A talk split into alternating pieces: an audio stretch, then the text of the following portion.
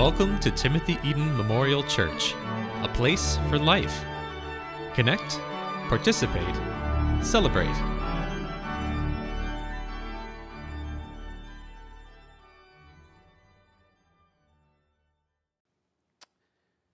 This morning, news has come forward to everyone that Archbishop Desmond Tutu has died. And for all of those whose lives were touched by Desmond, and for the nation of South Africa in particular, I say Lala Ngoxolo, rest in peace, Desmond. And in his memory, I dedicate this sermon. Let us pray.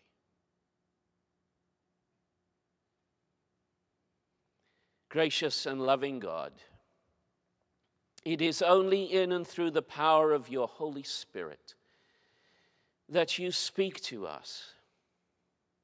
Without your Spirit, our words are like a clanging cymbal or a noisy drum. But with the power of your Holy Spirit, your word becomes life for us. May my then, words then speak from your spirit, and may you speak to us this day through Christ our Lord. Amen.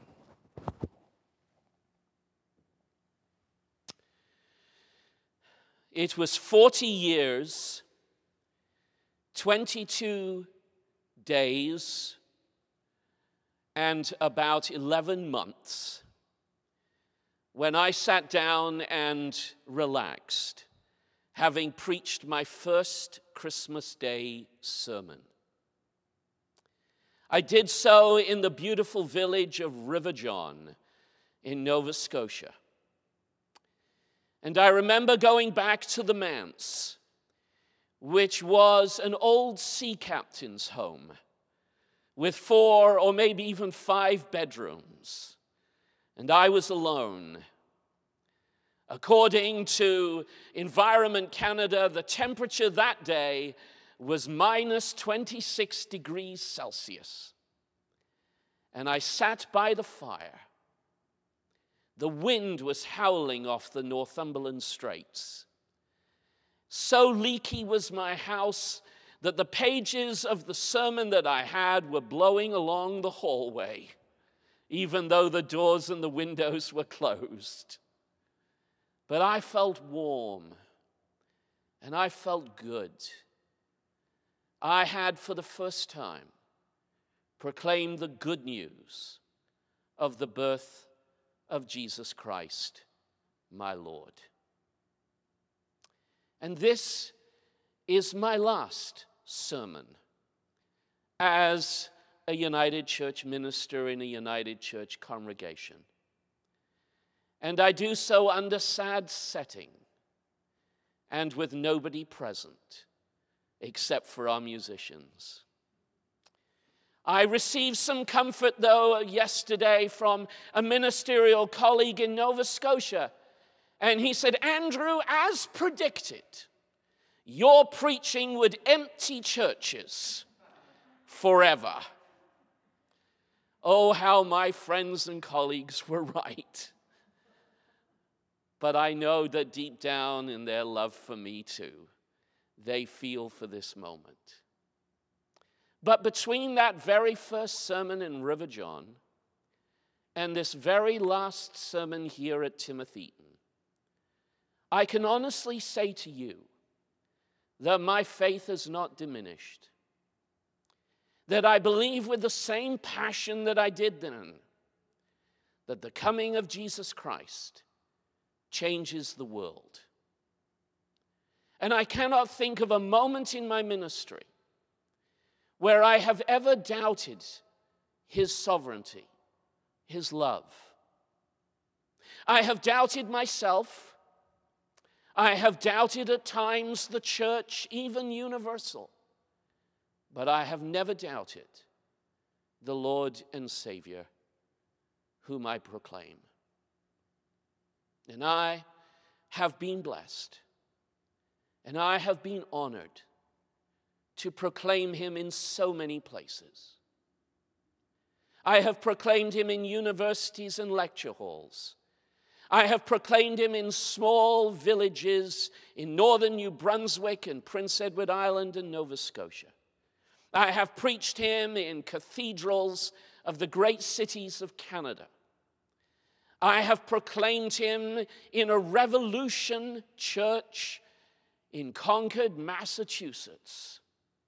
I have proclaimed him at an ecumenical church in Santiago, Chile. I have proclaimed him in my hometown of Haslingden in Lancashire, England. I have preached him in my church where I grew up in Bermuda at their 113th anniversary. I have preached sometimes on the streets and have conducted services even for homeless people. I have been able to preach him before senators, before governors, and before the lowly and the lost and the hurting. I have preached him in moments of death and profound sadness, many in here when we've lost loved ones. I have preached him in Cape Town. I have preached him in so many places.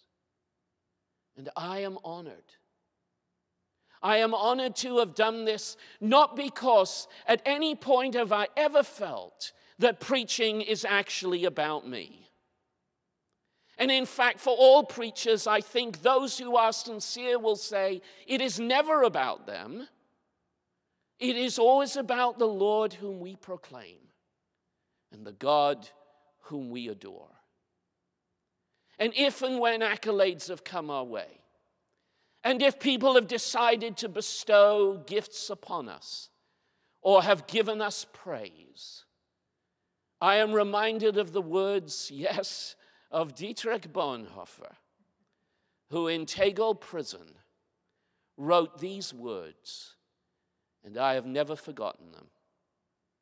Any honors that come our way are only stolen from him, to whom alone they really belong, the Lord who sent us. All honors come from the Lord who sent us. And it is precisely because of the conviction of the Lordship of that Jesus and the belief and the commitment that regardless of whether or not my ministry has been successful or a failure, has reached the heights or the lowest points, has been through, in a sense, a very broken jar at times. I know that it is His call and His call alone that has moved me and has inspired me and thinking about words that I can leave you today, lasting words, I turn to inspiration from none other than the inaugural service of the United Church of Canada. It was in 1925 that the United Church of Canada was created. And I have had here the inaugural service on my bookshelves for the last 40 years. And in the prayer that was said by the moderator constituting the General Council of the United Church, it had these words as its opening God Almighty, Father of our Lord and Savior Jesus Christ, who loved the church and gave himself for it. These words at times have resonated with me so deeply and so profoundly because they describe Jesus Christ and his birth and his coming into the world with two words. And these are the words that have dominated my life. And the first word is Savior. Savior. In the passage that Laurie read from the Gospel of Matthew, these words are recorded. She will give birth to a son, and you are to give him the name Jesus, because he will save his people from their sins. From the very beginning, the very name of Jesus, etymologically founded in the Hebrew word Yeshua, Joshua, Jesus, Savior, we find God's intention of coming in person and dwelling among us. God came in person as Savior. And writing to a Hebrew audience, Matthew would have known that people would have immediately recognized this name Jesus, immediately known its meaning and its purpose. This was not without accident that Jesus was so named. He was so named because of what he did and who he was. And what is even more powerful about this is that when Matthew wrote his gospel, he wrote his gospel, of course, having witnessed the life of Jesus, having seen how the story developed, having noticed and recognized the life and the ministry and the teachings of Jesus, having observed the crucifixion of Jesus, having witnessed the resurrection of Jesus. And so, in writing these words, it might be a vaticinium ex eventu, as they call it. It might have been after the events, but it makes them all the more powerful. Because he knew that Jesus, as Savior, had indeed come and he had witnessed that very incarnational ministry. So these words, while they're written about the birth of Jesus, are written also about the life and the death and the resurrection of Jesus.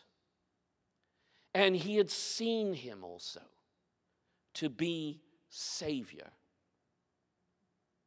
And a Savior is what the world always needs. I recognize that the humanists and those who look at the human condition with pride have a lot to celebrate and to enjoy.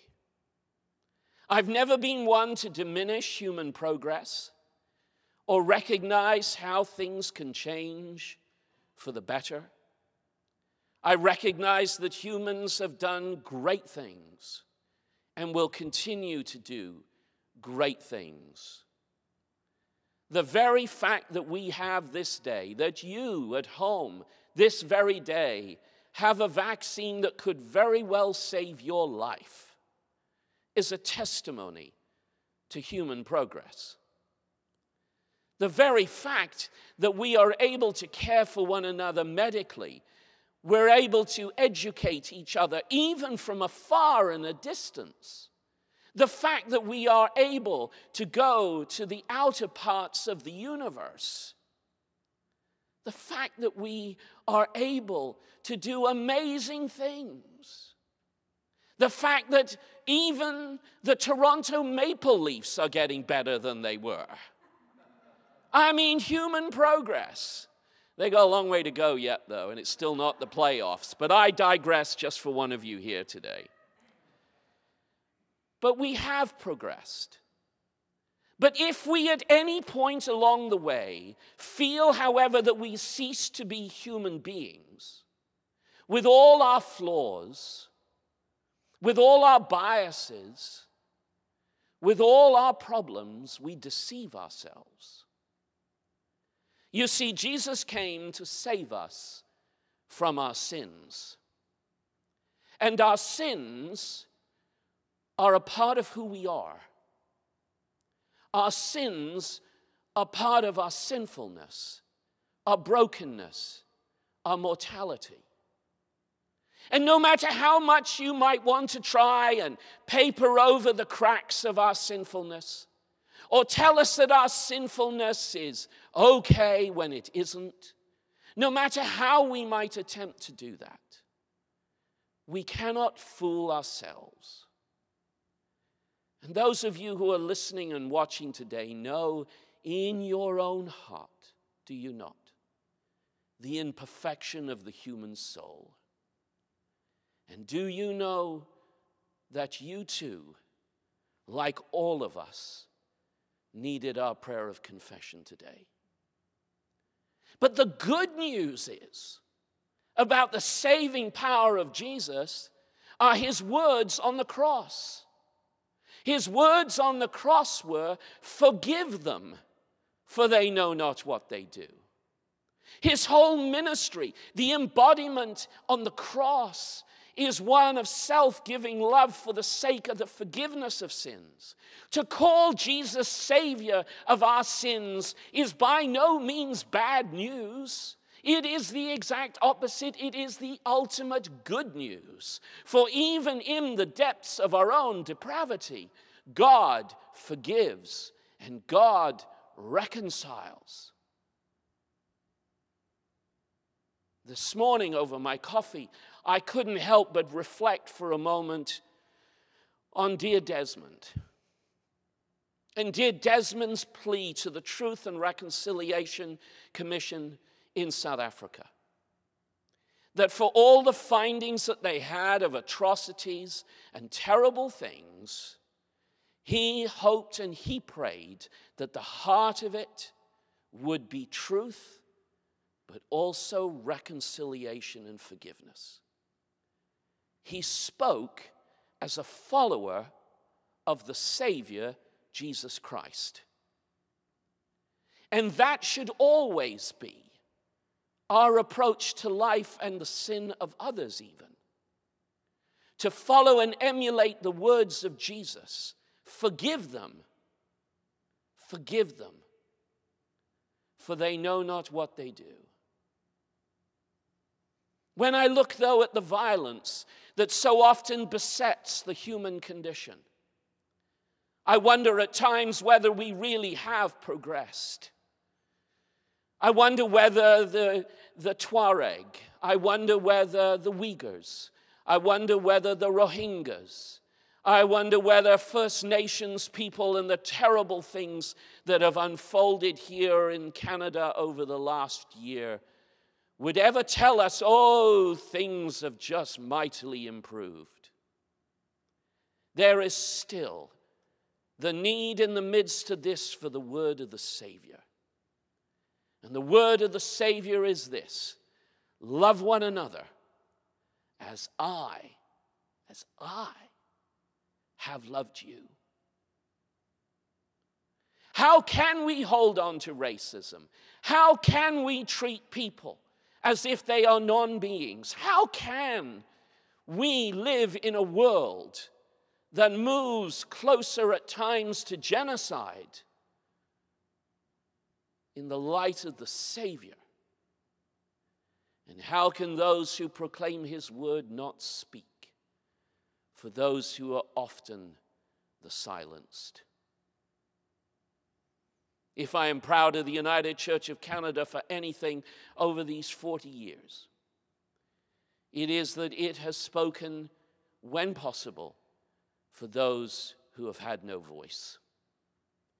And is one of the reasons why I have felt comfortable within my denomination, though at times at odds with some of its teachings. I look at death and I see the power of death. And I see what death does, not to those who have died, but to those who continue to live. And there's not one of us who's not watching today, I'm sure who right now is thinking about someone that they loved who have died. And I might be thinking, even here right now in this place, of the countless funerals I've done in 23 years of people who I've loved and adored. And Laurie and I were talking about this this morning and coming into this place and remembering them as if they're almost still here. Death, you see, is something that no amount of human progress can overturn. But the one thing that can overturn it eternally are the words of Jesus of Nazareth, who said, I am the resurrection and the life. He who believes in me, though he die, yet shall they live. The Savior, the Savior, even into eternity. I'm not sure if Joseph and Mary on that very first Christmas had any idea what their child would become. I can only speculate that they had an insight that if God was going to come in person in the form of their son, something pretty dramatic would occur. But I do not believe they had any conception, any more than Simeon did when he held Jesus in his arms and dedicated him that this child would be the one who would die on a cross and be raised on the third day and be lifted up and draw all humanity to himself. Savior, a powerful and a good word. The second word is Lord. And I take this from the words of the Apostle Paul. He said, This is the gospel concerning his son, who was descended from David according to the flesh, and was declared to be the Son of God with power according to the Spirit of holiness, by resurrection from the dead. Jesus Christ, our Lord. Jesus Christ, our Lord. I want to give you a little personal insight here. I'm often asked, and I probably shouldn't say this going for the Bible Society moving forward, but what is your favorite book in the Bible, Andrew? Oh, there is no question. Absolutely no question. I made it clear when we celebrated the 500th anniversary of the book uh, of the Reformation. It is the book of Romans. This epic work, this enormous statement of faith, this magisterial book by the Apostle Paul was written in order that Jew and Gentile alike may know the lordship of Jesus Christ.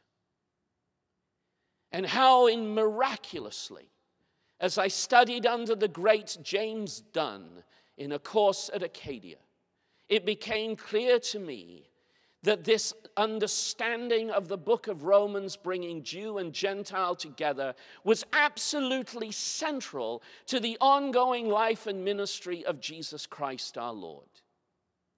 And I would like to think, particularly over the last 23 years, or even before in my relations with Rabbi Bulka and others in Ottawa, I would like to think that the relationship that I and this church has fostered over many years with the Jewish community has been a sign of our mutual respect and the belief that the covenant with Israel is inviolable. But so too is that same covenant extended, I believe, to the Gentiles, to you and to me and to the whole world. The Apostle Paul was writing at a time when the word kurios, Lord, applied to so many. It applied to the emperor of Rome. It applied to some of the great senators and Greek thinkers. It applied to those who were in the hierarchy of religions, to powers and principalities. But for the Apostle Paul, unreservedly, unapologetically, unashamed, there is one Lord, and that is Jesus Christ. And he went everywhere, proclaiming that wherever he could.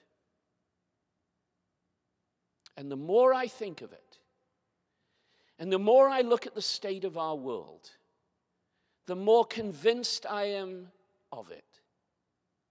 Look, I am not unaware of the problems of the notion of a Lord.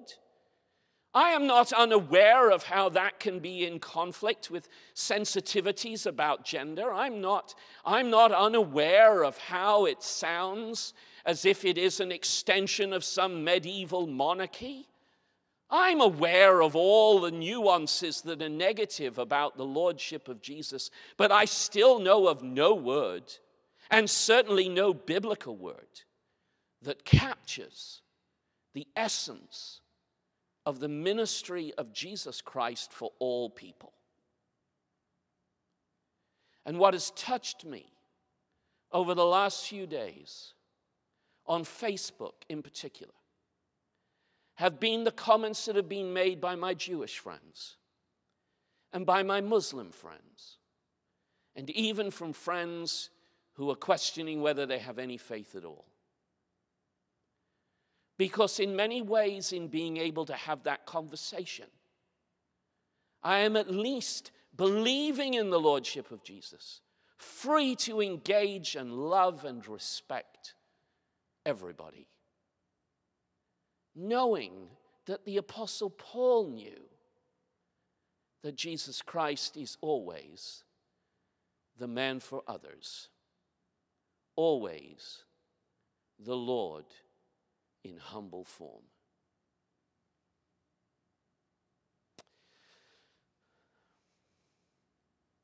I have mused these last few days about my call to the ministry. I might have begun this sermon with my first sermon on a Christmas in a cold River John. But my call to the ministry occurred, and some of you know this, at St. George's Cathedral in Cape Town. With great irony today, where Desmond Tutu served. It was in 1979. And it was a gathering of Christians celebrating the South African Christian Leadership Assembly. An assembly of thousands of Christians who gathered in Pretoria and then later in Cape Town to proclaim their belief in the Lordship of Jesus Christ.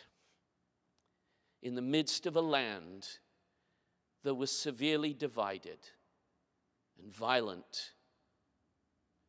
Nelson Mandela remained on Robben Island, and the days ahead seemed very dark. But against all the laws of the time, all the racial segregation enshrined in apartheid law, Christians defied it and came together as all races in St. George's Cathedral. And there were two preachers that evening. So you see, you're lucky just to have this over the time endured just one sermon at a time in a worship service. Two. The first was by Colin Urquhart, an Anglican, charismatic, evangelical healing minister from the United Kingdom who was glorious. But the second one blew my socks off. The second one was by Festo Kivengere, the Bishop of Uganda, who had defied even the face of assassination, the works and the lordship of Idi Amin.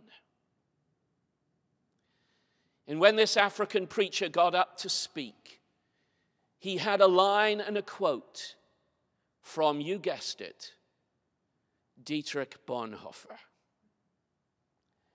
I was riveted to my seat. The quote from Bonhoeffer was this if you board the wrong train, it is no use running along a corridor in the opposite direction. I want to repeat this. If you board the wrong train, it is no use running along a corridor in the opposite direction. Kivengere made this point. There is only one train on which humanity should alight, and that is the train that follows the lordship of Jesus Christ. And that if a nation or a country or a people or a church denomination does not get on that train, then no matter which direction they may want to run, they will not go with God. But if they go with the Lord and go in the direction that He leads, then they will be going where God wants them to go.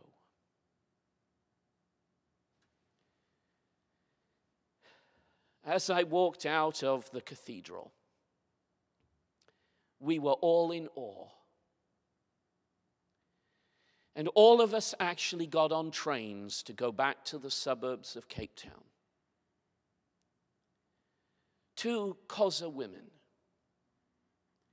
were there with me as we left the building. And as we were about to board a train, they just exclaimed to me, Dumisa Inkosi. Praise the Lord. And as I got on that train, I was forced to go into a car for whites only. And they went on a car for non whites. I got off in the posh suburb of Pinelands. They were going on to the township of poverty of Guguletu. But we shared one thing. One thing. We praised the Lord. We praised the Lord.